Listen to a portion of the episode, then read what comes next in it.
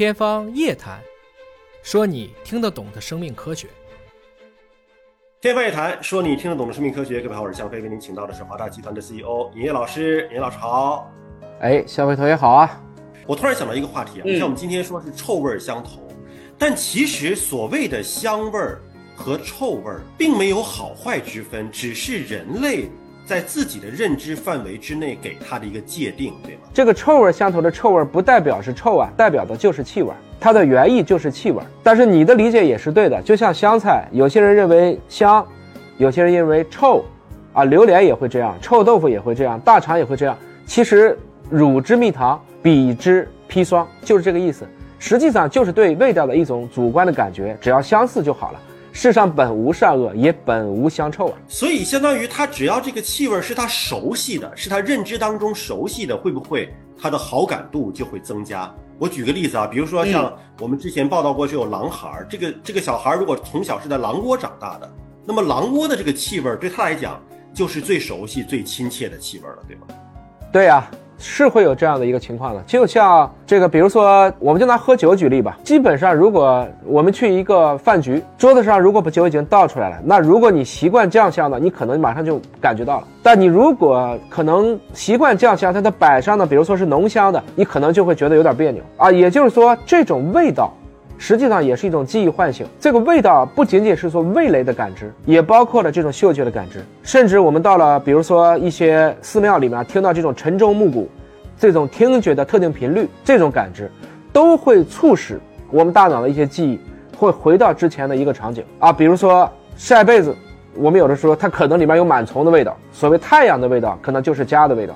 那夏日里面这种栀子花的这样的味道，可能就是一种初恋的这样的一个味道。所以，某种程度上讲呢，应该来说，我们比如说你在梦中能够有很多的一些感知，它肯定是跟一些信号相关的。不过，确实目前在睡梦当中啊，目前的证据是比较不支持在梦中能闻见一种气味的。所以，人类的大脑啊，究竟是怎样将一些嗅觉输入能够转化为不同的感知的？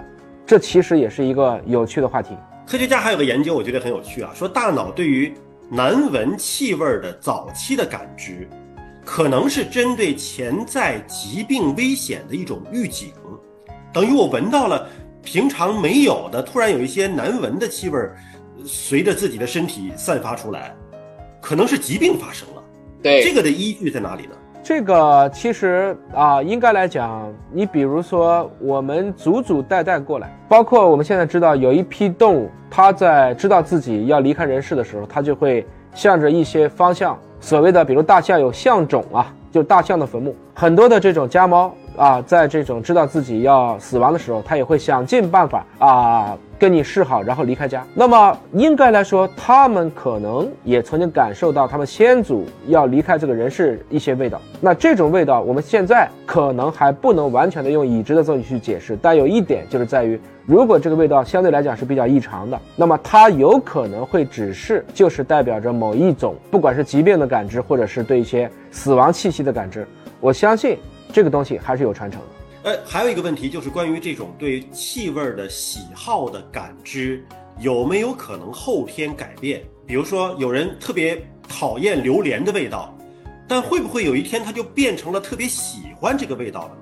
我们所知道的就是像，比如说，就拿香菜举例吧。其实每年都有一个特别搞笑的日子，就是世界讨厌香菜日。反过来讲，它也是世界喜欢香菜人的喜欢香菜日。那有一些确实是 in blood，我们说的基因决定的。这波人呢，可能不是那么容易，但身边有好多的人啊，比如说螺蛳粉啊、榴莲呐，开始不吃，后来吃着吃着就上瘾了，这样也一定是有的，啊，所以你要相信啊，就是人的这种习服或适应能力还是非常非常强。应该来讲，各种各样的这种感知，各种各样的这样的一些认知，它实际上都会随着人类的环境而逐渐的进行适应。好，感谢尹老师给我们的分享。那么也今天节目结束之后啊，希望大家在找身边朋友啊，甚至是找恋爱对象的时候，也可以尝试看看用嗅觉能不能找到你喜欢的初恋的感觉。好，感谢您关注今天节目，下次节目时间我们再会。